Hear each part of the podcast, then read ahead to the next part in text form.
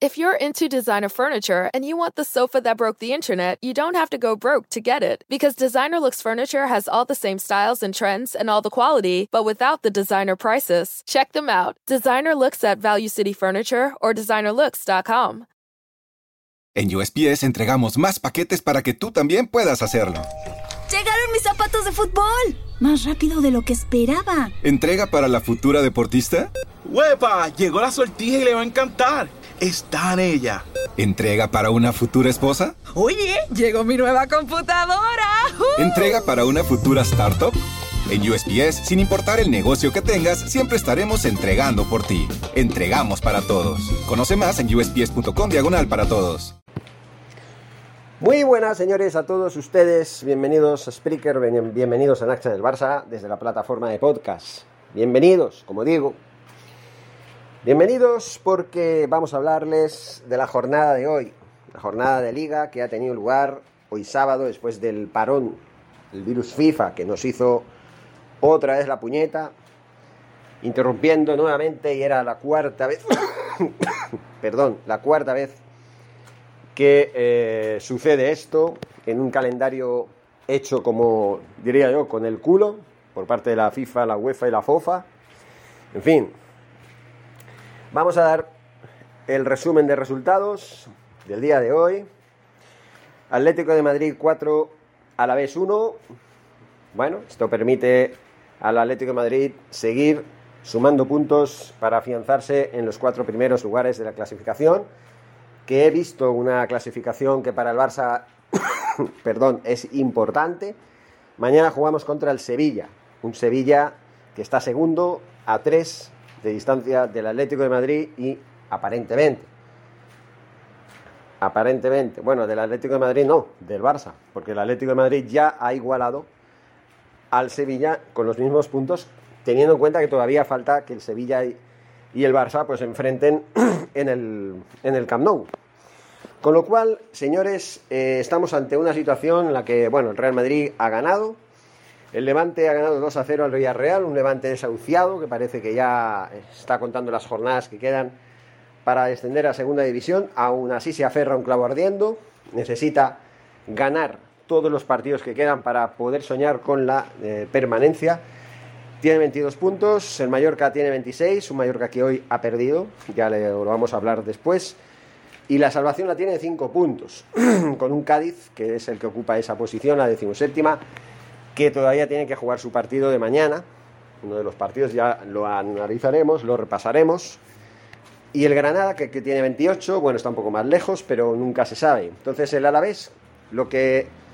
El Alavés, el Levante, lo que sí hay que tener claro es que ya de momento ha abandonado, ha abandonado el último lugar de la tabla. Ahora está decimonoveno, en detrimento de un Alavés que acaba de recibir una goleada, como hemos dicho ya, por parte del Atlético de Madrid. Dicho esto, mañana se van a jugar los siguientes partidos. Athletic Club de Bilbao contra el Elche a las 6 de la mañana, hora de Guatemala. Siempre es hora de Guatemala. El Real Betis se enfrentará a los Asuna a las 8 y cuarto. El Granada al Rayo Vallecano a las 10 y media. El Valencia al Cádiz a las 10 y media también. Y a las 13 horas, 1 de la tarde, Barcelona-Sevilla. Directo, narrado y, y renarrado, renarrado ¿eh? Por Naxan el Barça desde la plataforma de Twitch. Recuerden, ya en YouTube podría ser que diera el partido al unísono por YouTube, a ver qué pasa. Si los partidos de liga, pues vuelve la audiencia que más o menos empezaba a tener nuevamente el canal. Vamos a, a dar una última oportunidad para que lo de YouTube remonte. Aunque, repito, ahora la plataforma más importante que cogerá el relevo del, para mí, decepcionante canal de YouTube, pues va a ser TikTok, que ahí sí estamos subiendo, y el, por supuesto, el canal de Twitch. El lunes a las 13 horas, una de la tarde también, se jugará el Real Sociedad Español para acabar de eh, completar la jornada 30. Ya saben ustedes que el Barça y el Rayo Vallecano todavía tienen un partido pendiente. Partido pendiente para jugar en el Camp Nou. Y lo más seguro es que, pues, de alguna manera se consiga, se consiga eh,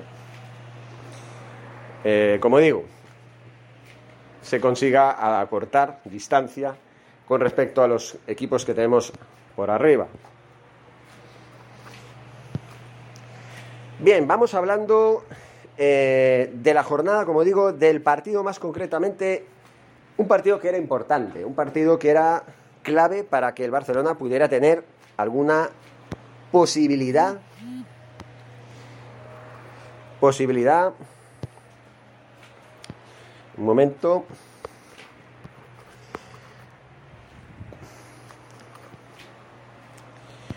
posibilidad de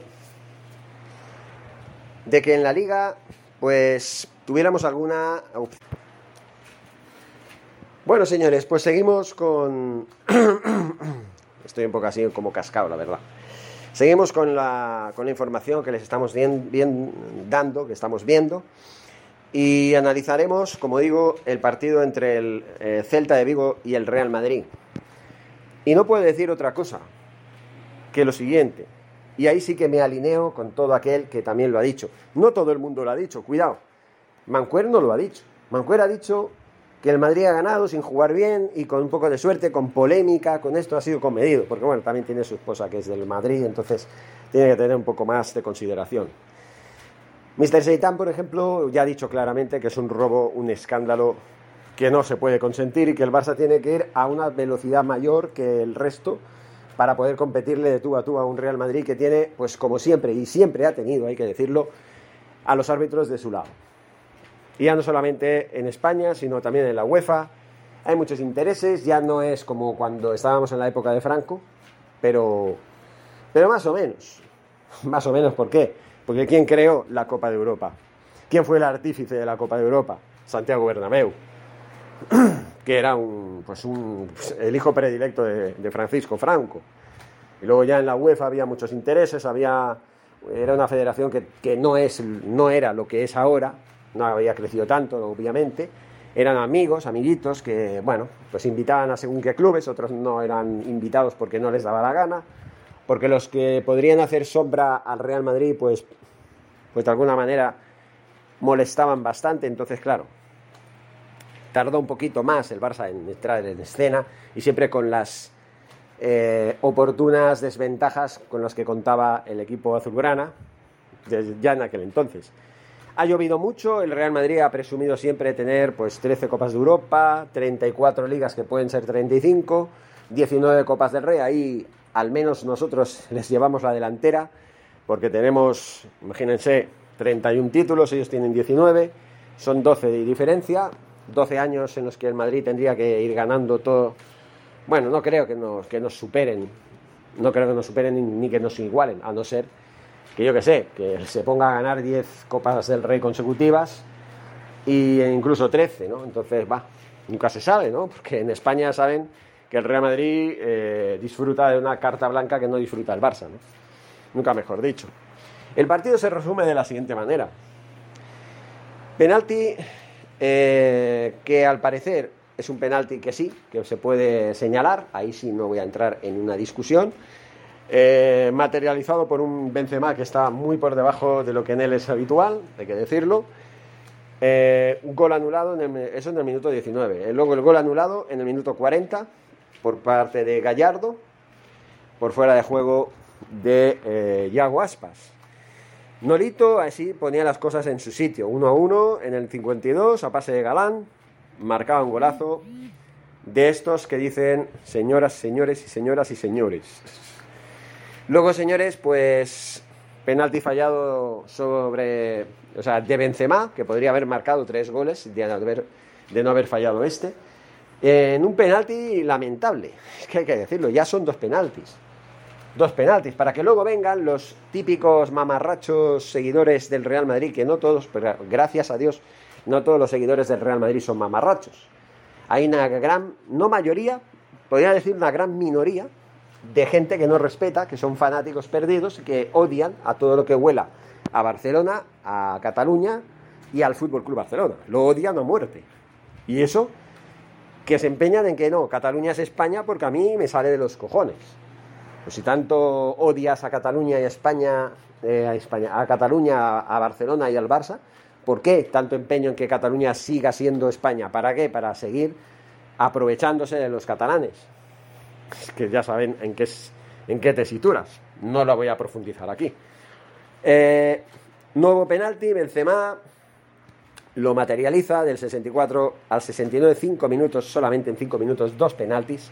Este otro sí podría decirse que podría ser penalti, podría decirse, pero un poco riguroso. Si no se pita no pasa nada, si se pita pues va, se ha pitado.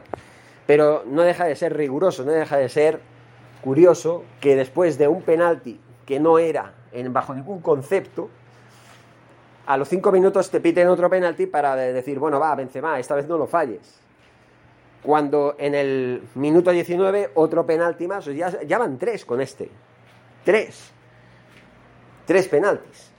En el 69, 1-2. Y luego, señores, ese fue el 1-2. Es que no hay más. Tres penaltis, bueno, al, al Celta le anulan un gol, un gol bien anulado, se puede decir, y poco más. Pero es que un partido que estaba haciendo muy igualado, por desgracia, tiene que ser las decisiones erróneas en un 80% del árbitro las que favorecen los intereses del Real Madrid. Que parece, y esto sí que es verdad, y yo coincido con Mr. Seitan, parece que como que se le dé la posibilidad al Real Madrid de no caer en esa tendencia negativa que se inició con el 0-4 del Bernabéu. Parece que como que, que, se quiera asegurar un Real Madrid que esté directo a su 35 título de liga. Directo, que no decaigan, que, que no caigan en, una, en, un bache, que no caigan en una dinámica negativa de, de, tendencia perdedora, que no vengan los miedos, que no vengan los, las frustraciones, que no venga la impotencia como en otros años hace ya X temporadas muchas X temporadas, en la época de los años 90, por ejemplo, en aquellas remontadas históricas del Barça, cuyos desenlaces en Tenerife dos veces consecutivas se dieron a favor del, equipo barcelonista. En fin, ¿qué se puede decir, no? Eh, pues incluso hace dos temporadas, la 19-20, esa temporada que fue interrumpida por la pandemia, el inicio de la pandemia, tres meses que se paró el fútbol en su totalidad, tres meses en las que se cortó una racha en la que el Barcelona terminó eh, la temporada hasta ese parón como líder. E incluso se hablaba como que, por ejemplo, en Francia se dio como campeón al Paris Saint Germain, no se reanudó la liga de aquella temporada y, punto, ¿no? Pero no, aquí en el, eh, como el Barça era el líder, pues no podía ser. Si el Madrid hubiera sido el líder, a lo mejor se hubiera decidido que el Madrid hubiera ganado esa liga, a pesar de que faltaran 11 jornadas todavía. De hecho, hay una, una, norma que dice que si pasa más del, del 75% de un campeonato transcurrido y se tiene que suspender, pues se puede dar por finalizado, haciendo valer los resultados obtenidos hasta ese momento en el que se finaliza. ¿no? En fin, son muchas cosas. Vamos a ver con las estadísticas. Aquí es, es donde entra más la indignación, ¿no? Porque sí, Podríamos decir que las estadísticas favorecen al Real Madrid en algunos puntos, en otros al Celta, pero por muy escaso margen. Eh, dando, dando, dando por entender, o por entendido, mejor dicho, que el partido fue mucho más igualado de lo que pareció eh, por las circunstancias, ¿no? Como por ejemplo, si se hubiera metido ese penalti, ese penalti que no era, ese penalti que falló Benzema, hubiera ganado el Madrid 3-1, ¿no? O sea, 1-3, quiero decir. Posesión del balón. 55% para el Celta, 45% por parte del eh, Real Madrid. Eso en el global del partido. En el primer tiempo, eh, aún podría decirse que fue más o menos 53% de posesión del balón por parte del Celta, 47% por parte del Real Madrid. Y en el segundo tiempo, 57% por parte del Celta, 43% por parte del Real Madrid. En cuanto a posesión del balón, el Celta suele jugar un, hacer un estilo, una filosofía de juego parecida a la del Fútbol Club Barcelona, un fútbol control, de tener más la posesión del balón. El Real Madrid ya saben que se caracteriza más por hacer eh, contraataques, esperar los fallos eh, del contrario para luego aprovechar e ir a hacer esos contraataques que pues, le han servido de mucho. ¿no? Remates en el global del partido, tenemos 10 remates a 12 en el global, pero en el primer tiempo el Celta eh, ganó al Real Madrid en remates, 7 a 4. Y en el segundo tiempo, ahí ya fue diferente. El Real Madrid ganó al Celta por 3 a 8. Total, 10 a 12. Que tampoco es que sea una panacea. Tampoco es que digan, hostia, es que el Madrid, uff, menuda lluvia de ocasiones, menuda lluvia de remates. Remates a puerta, 4 a 6 en el global, pero en el primer tiempo hubo igualdad, 3 a 3, y en el segundo tiempo, 1 a 3. Igualdad prácticamente en todo el partido. Total, 4 a 6 en el global del encuentro. Remates rechazados, 3 a 2 a favor del Celta. Primer tiempo, 3 a 0. El Madrid no tuvo ningún remate rechazado. En el segundo tiempo, estamos hablando de 0-2, en este caso fue el Celta que no tuvo ninguno. Total, 3 a 2. Tiros libres, 14 a 15, ligeramente superior al Real Madrid, pero es que en el primer tiempo, el que fue superior, en este caso fue el Real Madrid, pues 6 a 7, y en el segundo, pues 8 a, a 8, más o menos están iguales. Corners, bueno, pues en el global del partido 9 a 3 a favor del Celta, lo que significa que en cierta manera, y lo vamos a ver después, el Celta llegó más veces a la portería contraria que el Real Madrid. Lo veremos después. Eh, corners, estamos hablando. 9 a 3 en el global. Primer tiempo, 5 a 2 para el Celta. Segundo tiempo, 4 a 1 para el Celta. Se dice pronto. Eh, fueras de juego, 1 a 2 para el Real Madrid. Primer tiempo 1 a 2 y segundo tiempo pues ninguno para cada uno, o sea, cero. Eh, saques de banda 14 a 15, estamos hablando nuevamente de ligeramente superior el Madrid, ligeramente, 14 a 15, no 14 a 25 o yo qué sé, no, 14 a 15, uno más solo, uno más, que tampoco es que digas, hostia, en el primer tiempo, saques de banda 6 a 8, en el segundo tiempo, saques de banda 8 a 7, ahí fue superior el Celta. Paradas, bueno, en las paradas 4 a 3 para el Celta, en el global, estamos hablando del primer tiempo, de 2 a 3 para el Madrid, en el segundo tiempo 2 a 0 para el Celta. Se ve claro. Eh, faltas 16 a 12 en el global. Eh, tarjetas amarillas 3 eh, a 0 para el Celta. Pases totales 535 a 461 para el Celta. Pases completados 466 a 405 para el Celta. Lo del tackles no entiendo. Ataques, aquí se ve claro, 114 a 80 para el Celta. Y ataques peligrosos 71 a 32 para el Celta. Esto es realmente lo que define quién fue mejor en el partido. No quién remate más veces, no quién remate más veces a puerta, no. Quién ataca más, quién está más tiempo en el campo contrario quién elabora más las jugadas, quién tiene mayor posesión del balón. Eso es lo que define. Si encima el Madrid se beneficia de los errores arbitrales majestuosos y colosales, majestuosos en el sentido figurado de la palabra, por parte del árbitro, pues ¿qué quieren que les diga? Uno pues tiende a pensar, ¿no? Y claro, es que, ¿qué se puede pensar después de todo? ¿Qué se puede pensar? Es inevitable pensar en que cada vez que hay una situación, una situación en la liga, en la que, por lo que sea, el Madrid necesita más de la suerte que otra cosa, vienen los árbitros y siempre se decantan del lado. Ante una situación, ante una decisión, siempre tienden a favorecer al equipo blanco. Y eso es así. Y al que no le guste escuchar esto, o es un fanático, o yo qué sé, o no tiene ni idea, porque es que se ha visto con el paso de los años. Y es lo de siempre. Ah, es que ustedes, mucho decir que el, Barça, que el Madrid roba aquí, roba allá, pero y lo del Chelsea, y lo de París, solamente se refieren a esos dos partidos.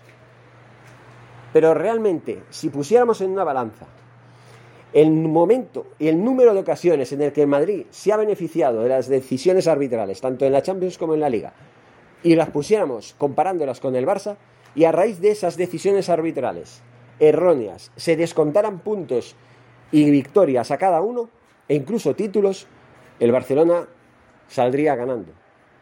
Saldría ganando, señores. saldría ganando. Pero ganando completamente. Pero bueno, es lo que siempre se dice, ¿no? Es lo que siempre se dice.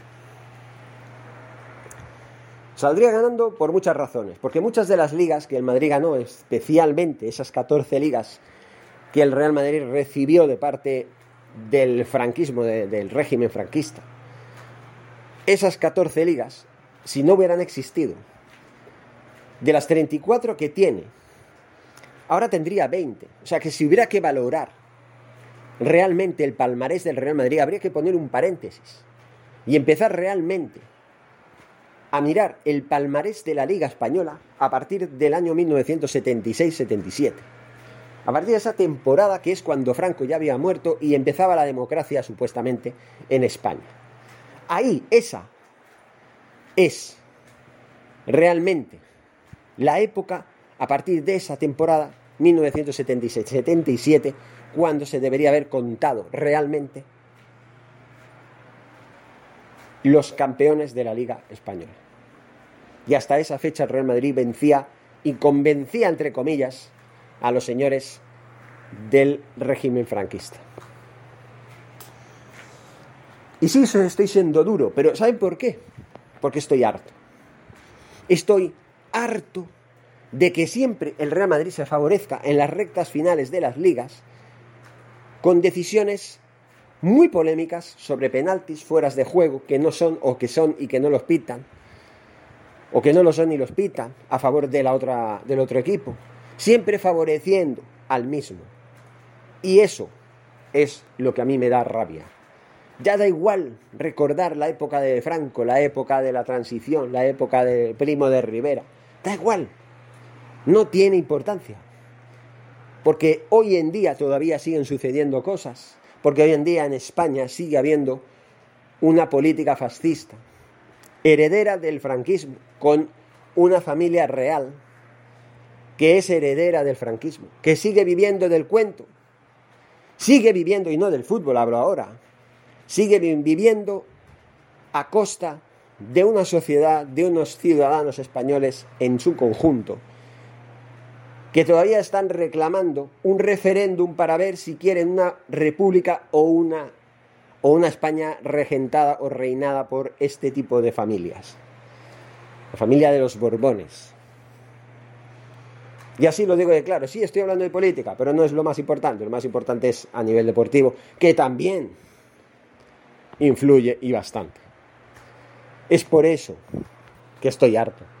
Estoy harto de ver cómo después de la reanudación de aquella temporada 2019-2020, después de la reanudación tras el parón de tres meses que nos vimos forzados a, a soportar después del 15 de marzo del 2020 hasta el 11 de junio, que fue cuando se reanudó el Campeonato Nacional de Liga, esas 11 jornadas en las que el Barcelona perdió 9 puntos de 33 posibles y que el Real Madrid fue beneficiado en campos como por ejemplo del, Celta, creo que fue, del Mallorca, también creo que fue en, en, Vitoria también, varios partidos en los que tendría que haber perdido puntos y no los perdió porque el árbitro se decantó más a su favor que otra cosa. Decisiones escandalosas que decantaron el título de liga, ¡pum!, de manos del Real Madrid, porque nosotros fallamos empezamos a perder puntos. El Madrid ganó los 33 puntos, el Barça solo, solo 24 creo que fue. Perdimos 9. 24 de 33 cuando el Barça estaba líder a falta de 11 jornadas. Por lo menos en esos tres meses disfrutamos ese liderato tan largo. Luego ya se nos, se nos quitó rápidamente. Pero ya sabemos por qué. Incluso hay vídeos en Naxan del Barça en el canal de YouTube que yo ya Voy a seguir, voy a seguir, claro, tengo que subir contenido, lo tengo monetizado, entonces mientras lo tenga como monetizado, pues seguiré, pues eso, subiendo los, los podcasts de, de Spreaker y todo eso, ¿no?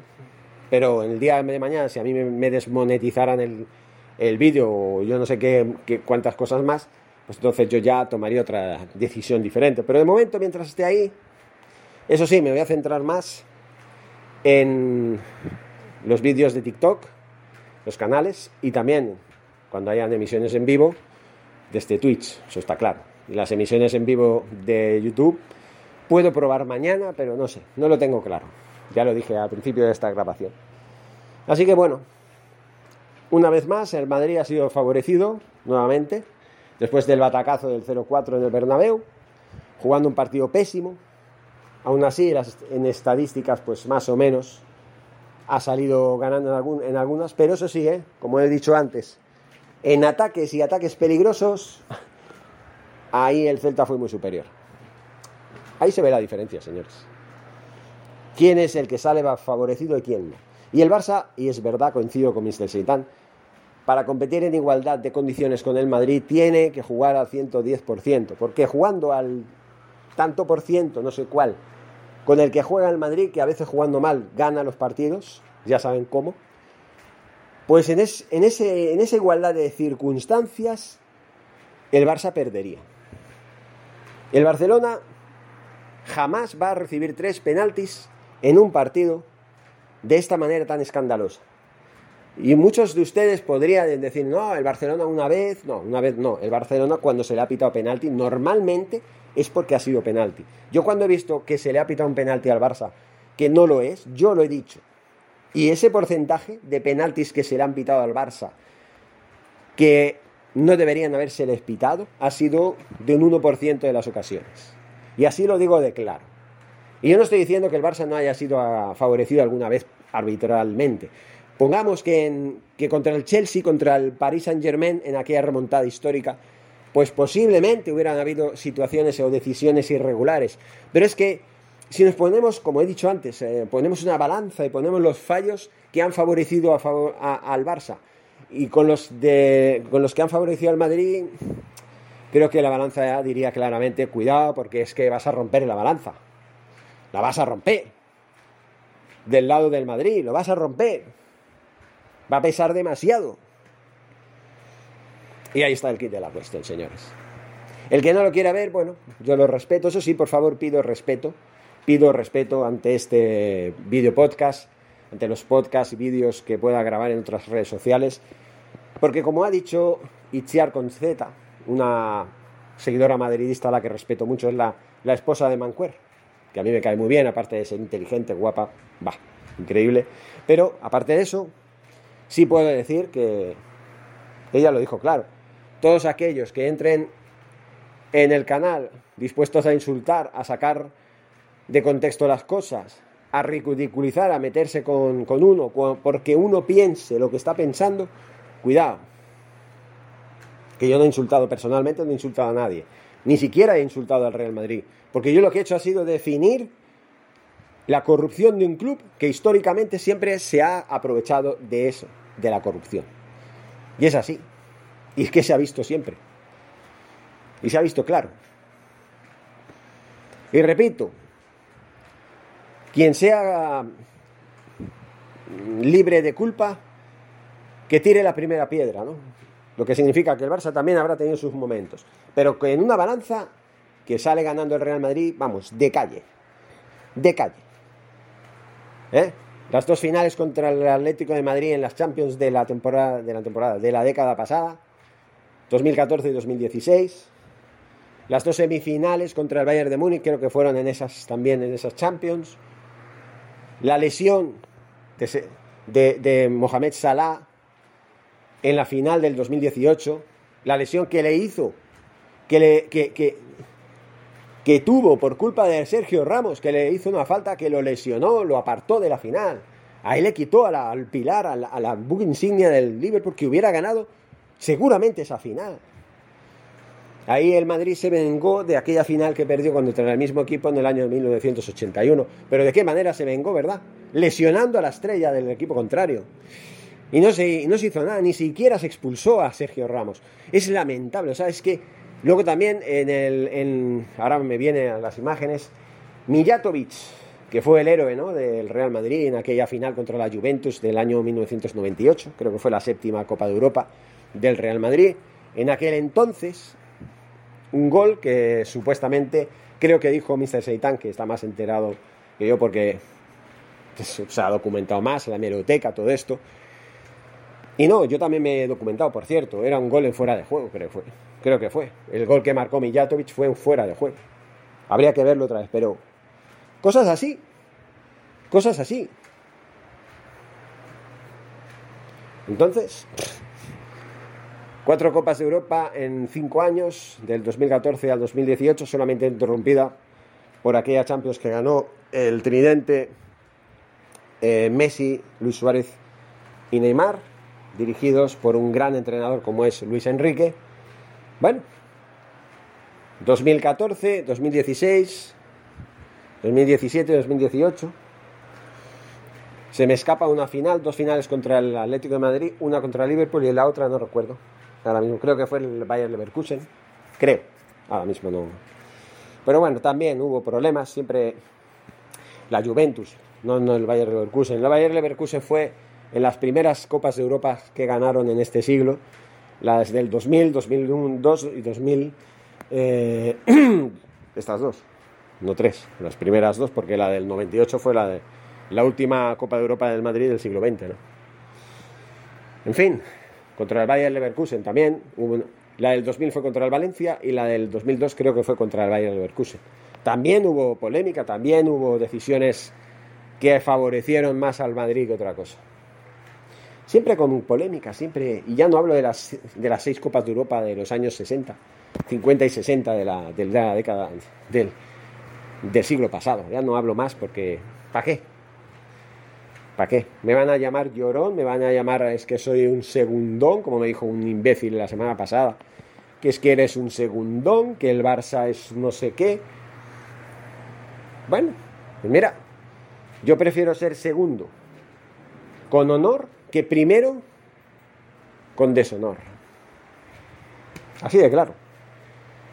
Prefiero ser segundo con honor y sin hacer trampas que no primero y haciendo trampas y, por supuesto de manera corrupta y con deshonor, como es o como ha sido muchas veces el Madrid, ese todopoderoso Real Madrid. En fin, señores, ahora sí me callo. Seguimos más de media hora, señores. Cuando uno se pone, se pone. Este es el análisis de esta jornada. Mañana tenemos, ya saben, en Twitch, Next del Barça, Barcelona-Sevilla. Vamos a disfrutar, ganemos o perdamos vamos a disfrutar del buen fútbol, el fútbol que Xavi está implantando. Estoy seguro que los chicos nos van a dar una buena alegría ante un Sevilla que ya no es ni mucho menos lo que era. O sea, hace dos meses era mucho más que lo que es ahora. Decepcionante el Sevilla, que seguramente perderá. Y tendremos al Real Madrid los dos o los tres. Los tres. El Atlético de Madrid también. A 12 puntos, señores. 69 puntos el Madrid, 57 el Sevilla, 57 el Atlético de Madrid. Si ganamos nosotros, nos ponemos segundos con 57. Tres equipos empatados a 57 puntos. Detrás tenemos al Betis en quinta posición, a 4 de, de nosotros. Que si perdemos, pues entonces sería a 1. Esperemos que no. Esperemos que no, porque si no se nos complican las cosas otra vez. Hay que asegurar o que el Betis no gane y ganemos nosotros y nos ponemos a 7 ahí ya faltando ya para nosotros nueve jornadas, 27 puntos por disputar, pues hombre, matemáticamente todo es posible, pero ya yo no creo que, haya posibilidades para el Betis de seguir en los puestos de Champions en los que ha estado hasta hace nada. Que eso hay que tener mucho mérito. ¿eh? Ver a un Betis que ha estado tercero por lo menos durante 15 jornadas. Eso hay que decirlo. ¿eh? Hay que aplaudir al Betis de esta temporada. Un Betis que le falta un escalón más, un Betis que de tener ese plus mm, de calidad que le, que le ha faltado, que no es que no la tenga, pero cuidado, ¿eh? El Betis hubiera aspirado a cotas más altas, incluso más que el Sevilla. Ahora sí, señores, me despido. Muchísimas gracias y Forza Barça. Karen is the proven expert in addiction treatment. A recent independent study showed that 94% of Karen patients were still in recovery 90 days post-treatment. Visit caron.org slash real. Karen. Real results, real care, real about recovery. ¿Te preocupas por tu familia? Entonces, ¿por qué darles solo huevos ordinarios cuando pueden disfrutar de lo mejor? Eggland's Best, los únicos huevos con ese delicioso sabor fresco de granja, además de la mejor nutrición, como 6 veces más vitamina D, 10 veces más vitamina E y 25% menos de grasa saturada que los huevos regulares, además de muchos otros nutrientes importantes. Así que, dales los mejores huevos. Eggland's Best, mejor sabor, mejor nutrición, mejores huevos.